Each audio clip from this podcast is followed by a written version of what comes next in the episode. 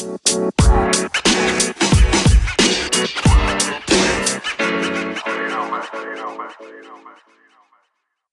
guys, this is Stephen Davis at Feet for Thoughts. Um, yeah, just just popping on quickly. It's been a while since I've been on, um, and I had some really great call-ins from the last uh, program I did regarding my just thoughts on Lecrae's new album. Haven't had a chance to get back and answer any of those call-ins. Uh, main reason being our baby arrived on Wednesday, so that's a big reason why. um, and the last two days, uh, my wife had to go to the hospital. So the two days before she gave birth, had to go to the hospital to have some, you know, pre-surgery examinations and some injections and checks and all this sort of stuff. So I just didn't really have time to actually hop on anchor and, and do anything there. And didn't really want to, didn't think it was appropriate for me to take time out to do that either. Um, but yeah, I, I, wanted to try and throw in a few minutes here to at least try and get in uh, an answer to one call in. Um, I mean, all the call ins are from, you know, Victoria. Um, but I at least want to try and answer at least one of those this evening if I can. So uh, here it is. I loved hearing your perspective on this. I know you've talked about Christian music before, but going through the lens of Lecrae's album really clarified your position for me, so that was really fun to hear. Um, I do have a couple questions. So the first question is At what point do you say, okay, that's too far away from what a biblical um, or, or, a Christian base should be? I really enjoyed the band Gungor originally when it when I first started hearing their stuff because their lyrics really spoke to my heart with how straightforward and beautiful they were. But then I watched a few interviews after they started coming out with some newer music I watched some interviews with them about their faith, and I was like, hmm, this is not who I want to get my worship songs from. So I was just wondering what the litmus test is for you with artists. Hey, Victoria. So that was a really great question. Um, excuse the noise in the background. Uh, yeah, what is the litmus test for Christian music or, you know, biblical music or what have you? I mean, the thing is, um, for me personally, I tend to draw a line between uh, worship music and music in general. So for me, worship music is the kind of music I would listen to, you know, if I'm worshiping, or the kind of music I would sing um, in praise and adoration of the Lord, um, or music I'd, I'd want to listen to if I'm, you know, doing Bible study or if I'm writing my book, I tend to listen to worship music. Or sometimes when I'm working, I tend to listen to it. Um, but it's not so much. Um, uh, actually, no. Let me rephrase that. It's yeah. So I draw a line between that and other music that I wouldn't listen to for those reasons. So, for example, I don't tend to consider rap music or Christian rap music as worship. That's not to say that there can never be worshipful content in it or worshipful objectives. It's just, it's not the kind of music I would listen to to kind of, um, I don't know, suit that mood, I guess. Um, and I had this analogy for it. I can't really remember specifically what my analogy was, but it's like for me, um, you can have some great love songs that are rap songs or hip hop songs. So you can write a great love song as a rap song. But if I wanted to um, serenade my wife, I wouldn't necessarily rap a love song to her. I would choose, I would sing a love song to her. And I kind of feel the same way about worship music. If I wanted to worship God, I wouldn't necessarily rap some of my favorite Christian rap, even though it may be deeply theological, I wouldn't necessarily turn to that to be, you know, you know, my choice. So that's kind of where um, I would differentiate. So, but I think you know where I where I kind of feel maybe the question is going, or at least in relation to the topic I talked about, um, in terms of uh, what is a litmus test for you know wh- where do I you know draw the line and say okay like this is now too far I'm not going to go here. Um, uh, worldview I think is is very important for me. So um, what someone is saying in their lyrics um, can I listen to what they're saying and you know, is there anything I can pick out and say, oh, that's ungodly? Not in the sense of, oh, it doesn't mention Jesus, but in terms of the worldview that's perpetuated. Can I hear it and think, oh, that's ungodly? Um, that would be my main litmus test now. A couple of years ago, maybe it would have been different. And again, with worship music, it may also be different as well. Um, uh, so, for example, a worship song I personally, and this is my personal choice, a worship song I wouldn't listen to is the song that Tasha Cobbs recently did with Nicki Minaj. Now, the reason I wouldn't choose that song as a song I personally would want to worship is because I fundamentally disagree with Tasha Cobbs doing a song with Nicki Minaj. Now, allow me to qualify that because, as we know, Lecrae has a song with, for example, Ty Dolla Sign, who's also not a believer. So why am I cool listening to Blessings, but I'm not okay listening to Tasha Cobbs' song with Nicki Minaj? The main reason for that being is that Nicki Minaj is coming on the song claiming to, to follow the same God who parted the Red Sea. So she's claiming to be a follower of Jesus Christ. Yet when you look at the life that she lives and the other song that she's released at the same time, that is not perpetuating to me a Christian walk or a biblical worldview. And I would have to ask, like, this is the question I have to ask. If this was my sister, like, if this was someone in in my, you know, my church or someone I knew who was a believer, who was living or portraying the kind of image that Nicki Minaj is, would I not want to pull them up on it and say, do you realize that the way you're behaving is not bearing the image and name of God? Like, you, you know, that's actually blaspheming the name of God is you know, or you know, bearing the name in vain, as you know, we find the Ten uh, Ten Commandments.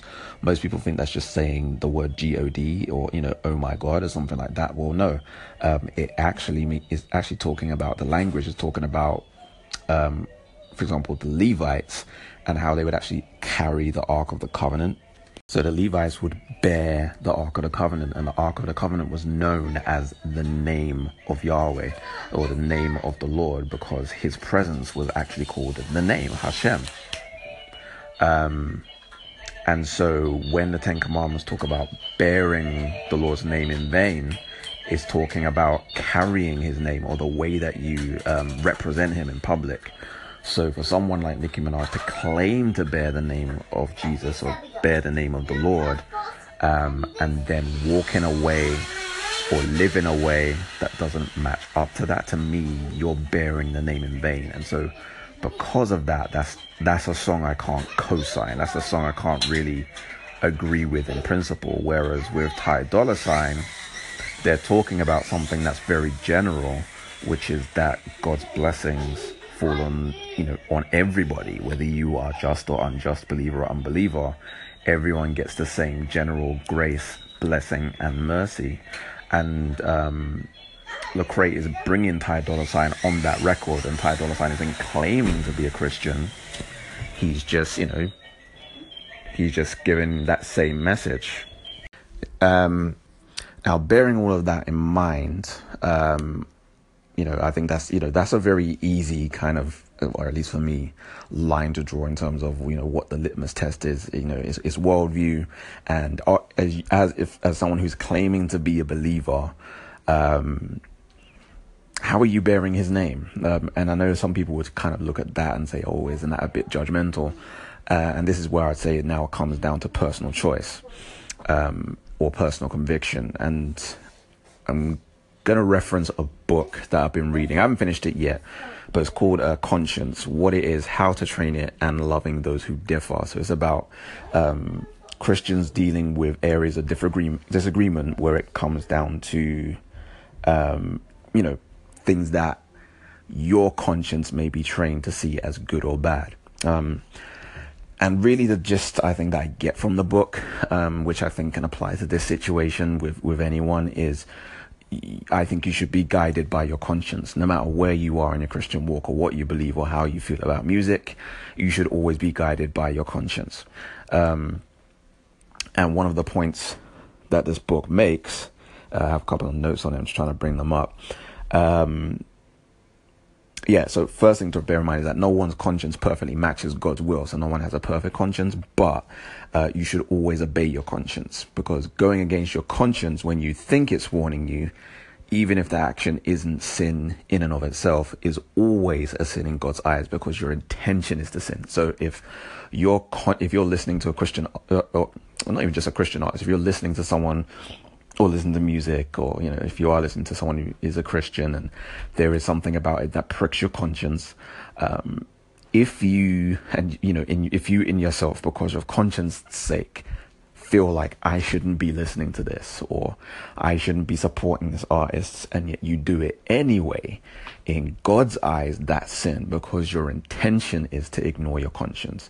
Um, and you should never really ignore your conscience. You should always listen to it or you know try and listen to it um, as much as possible. Um, yeah, so you sin against your conscience when you believe it is right, but you refuse to uh, listen to it. Um, but you can also calibrate your conscience, so you can re, you know, kind of like rejig and recalibrate your conscience. Um, and you calibrate your conscience when Christ teaches you through His Word that your conscience has been incorrectly warning you about a matter, so you no longer listen to it on that matter. So it may be that you're going through a transitional period and so you you know it's been revealed to you that you know this xyz is not actually wrong or sinful in and of itself but you're still having to kind of adjust to that. So you kind of have to ignore your conscience when it's kind of trying to jab against you because you know because of knowledge that you've received or revelation that you've received whichever you know avenue has come from this is actually okay. And you know and you're now retraining your conscience to see it as okay. But if it's just you're encountering it for the first time and your conscience is saying, no, this is wrong, then I think that that should be everyone's personal litmus test. Um, because just like with alcohol, you know, drinking alcohol in and of itself isn't wrong, but, you know, to different people, drinking alcohol may be good or bad depending on their background. So, um, in a nutshell, that's kind of how I would approach it. Um, so yeah, it's it's really down to worldview. Um, you know, what kind of worldview is is the person putting across, and is it a worldview that I can agree with? Um, and that doesn't even necessarily mean that I'm going to agree with them on every single doctrinal point because there are artists I listen to who I don't. But you know what? Uh, if the, the kind of basics are there and I generally agree with your heart and your intentions, um, then yeah, I'm going to amen it. I'm going to listen to it. I'm going to enjoy it. So, you know, worldview is definitely one. Um, not bearing the Lord's name in vain or, you know, bearing the name of a follower of Jesus Christ, but living a lifestyle contrary to that. I'm not really going to rock with what you're doing, which is why I don't, I wouldn't listen to someone like Kendrick, Kendrick Lamar or Chance the Rapper, even though, you know, people would say Chance the Rapper, he's, you know, he's on all these shows and he's proclaiming in the name of Jesus, but then on other songs you're still talking about, you know, uh, women and, and sex and, you know, using language and saying things that just a Christian shouldn't say. So for that reason, I'm going to be like, eh, I'm okay. I don't really want to listen to your music, you know. Um, and the third thing will be conscience. Um, obey your conscience. Whatever your conscience is telling you, that's what you should do. My second question I would just really love to expand the conversation. I'm not um, the kind of person to listen to an entire album of music, generally speaking. I mean, when it comes to Christian music in general, I tend to go for worship music in particular. I'm not really into listening to people's stories musically. That's just me. I, I like hearing it more with like their spoken words or their written words. Um, that's just where I resonate the the fastest, I guess. Um, so I'd really love to expand the the topic of what constitutes Christian because I I completely agree with you that it doesn't have to talk about God in order to be part of God's kingdom. And um, I think that's why movie illustrations are sometimes helpful for people to grab hold of biblical principles. So, just expanding the topic.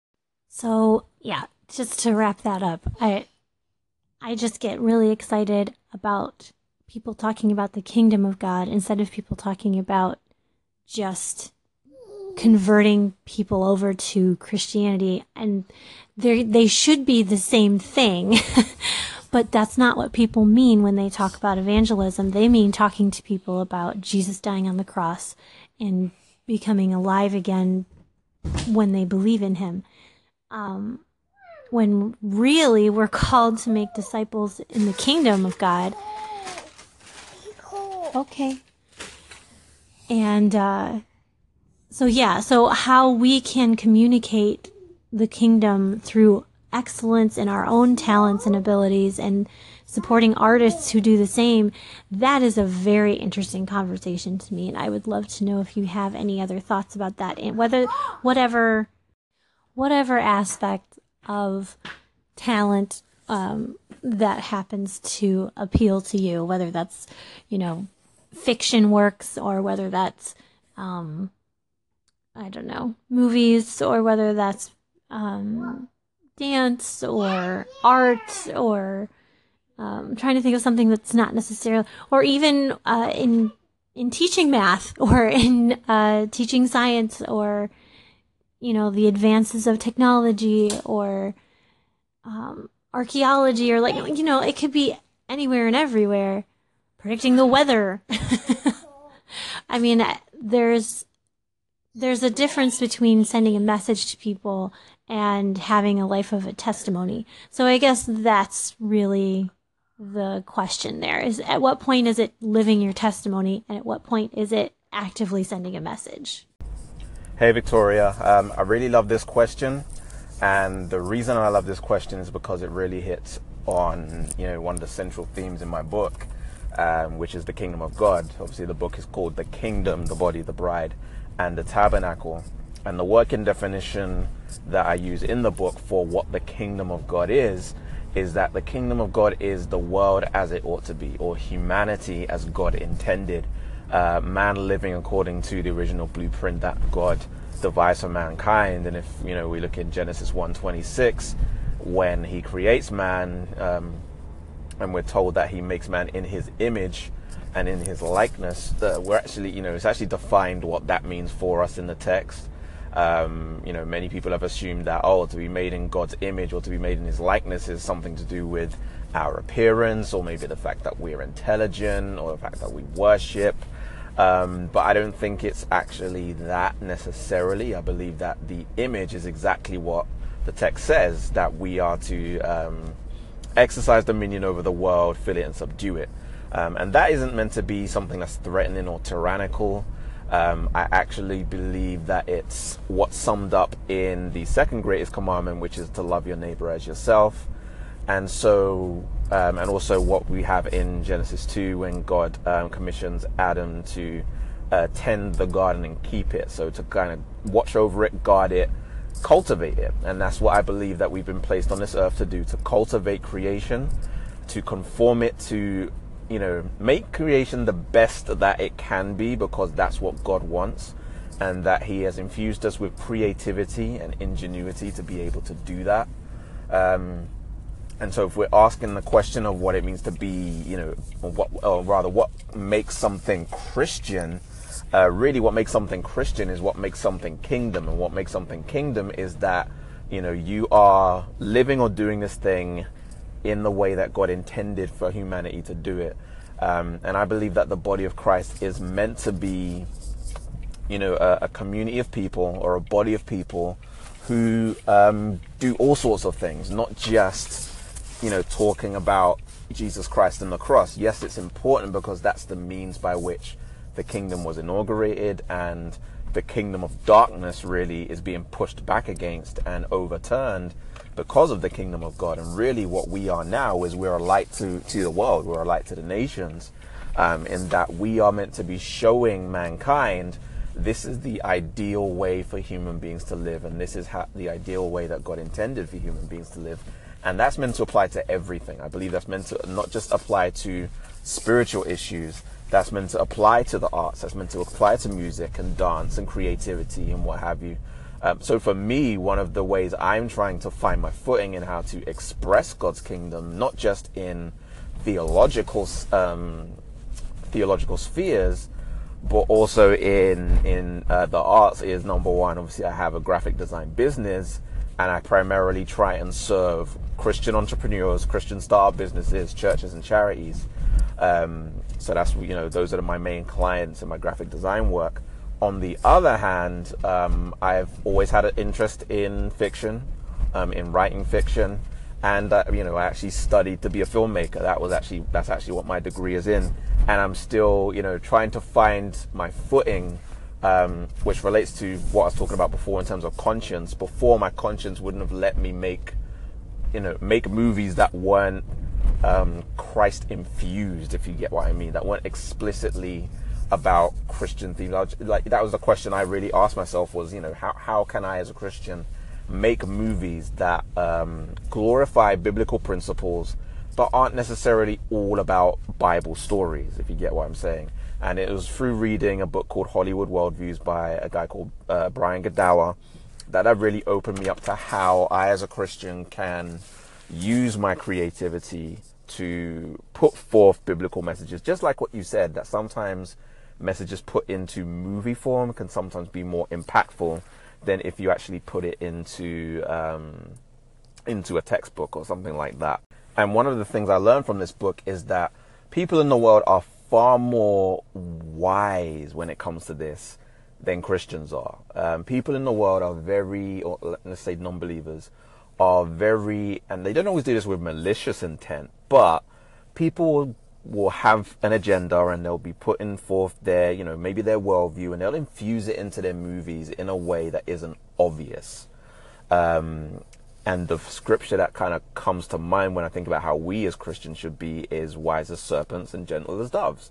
Um, and I do believe there is a place for more on the nose movie making, but it's kind of opened me up to the idea that, you know, there's a way to communicate our worldview without being so on the nose in a way that um, you'll be able to sneak it past some certain people's defenses to the point where they've already almost bought into the message before they realize where it's come from.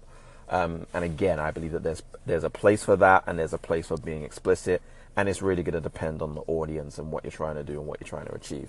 But all of this to say that my that you know my, my central point is that being part of the kingdom of God, I believe we're meant to take biblical principles and apply it to everything.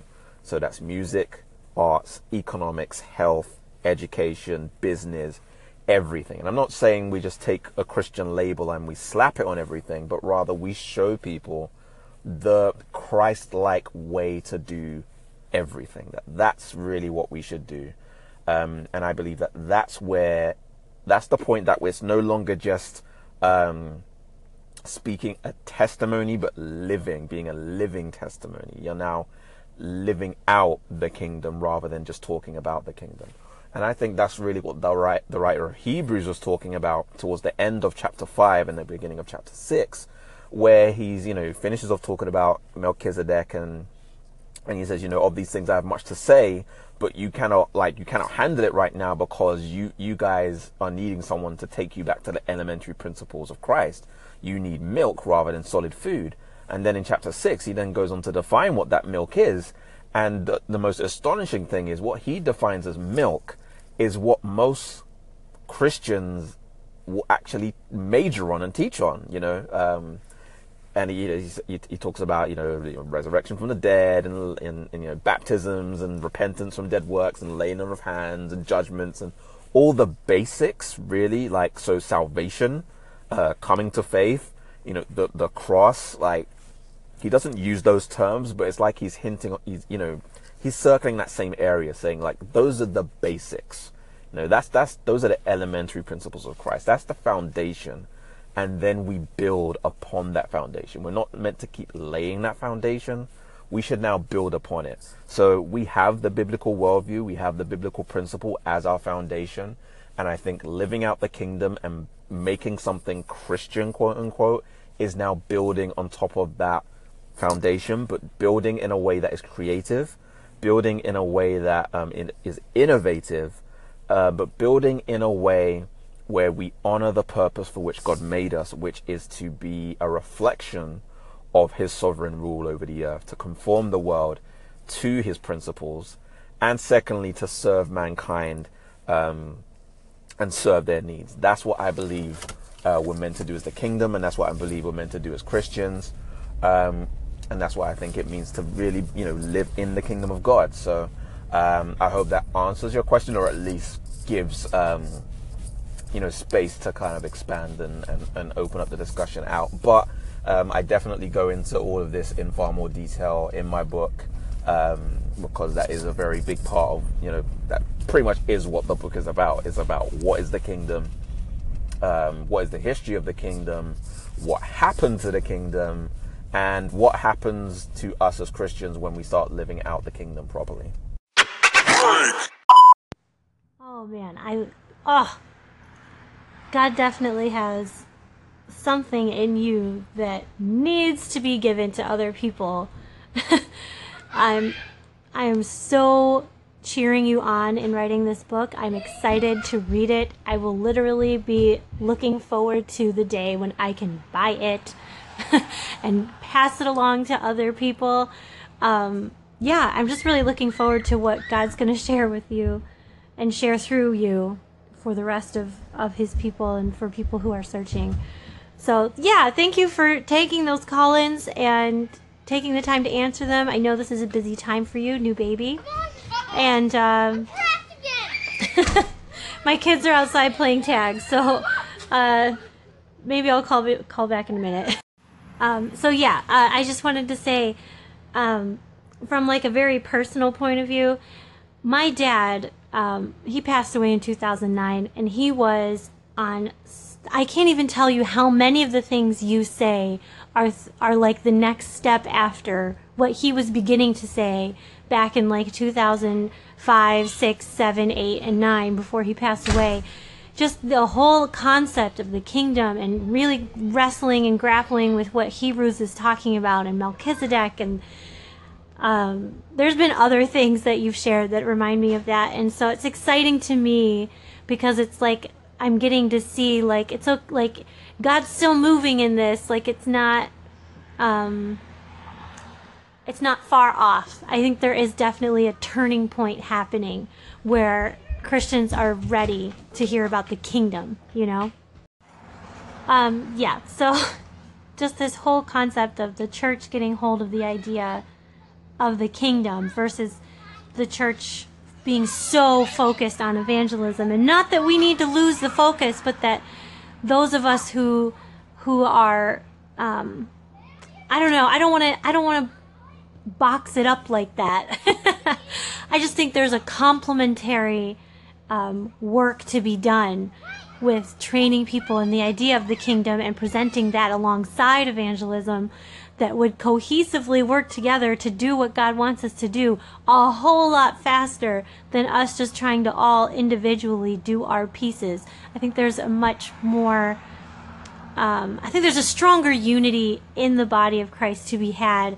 And I think that it starts in this understanding of kingdom. So I am very excited to hear you talking about this. Thanks again for the call-ins and um, especially you know your your uh, anticipation of the book.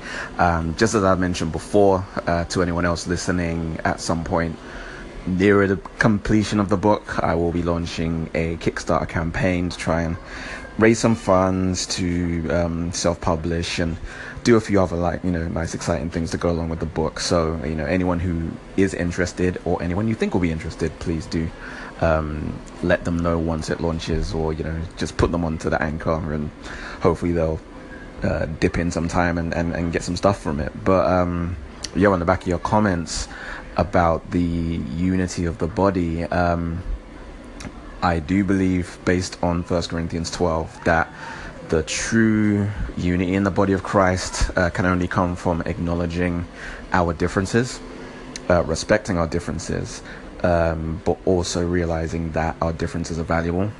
Um, and I think that applies across the board. Um, it starts, I believe, from um, our ethnic distinctions. Um, there is a strong move in in some areas of the church to try and blur those lines and make out as though um, our national and ethnic distinctions aren't important because we're in Christ. When in actual fact, no, they are important because uh, God wants every nation represented in His kingdom, according to you know Revelation 21.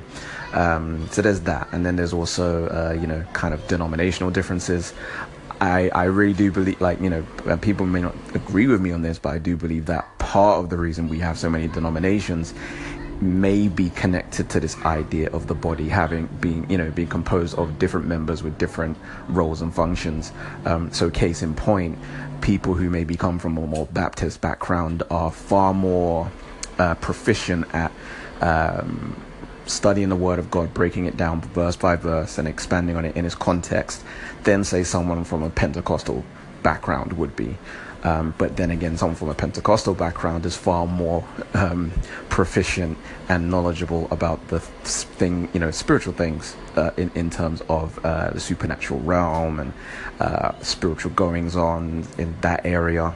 Um, and even in some in some areas, I found not in all areas, but in some areas, even uh, concepts of holiness are found to be a bit stronger in Pentecostal charismatic circles than in certain Baptist circles. So you know people from um, the more uh, spiritual gift side of the fence may be more adverse to, say, certain TV shows and um, dabbling in certain areas where people on the Baptist side may be a bit more loose. And, you know, that, that may be issues of maturity on either one side. But it just, to me, that just emphasizes the fact that different parts of the body all have something to offer.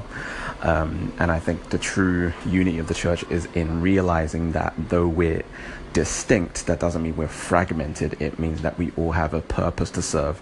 And our true unity will come when we accept our differences and actually pool our resources um, together to actually work to something bigger.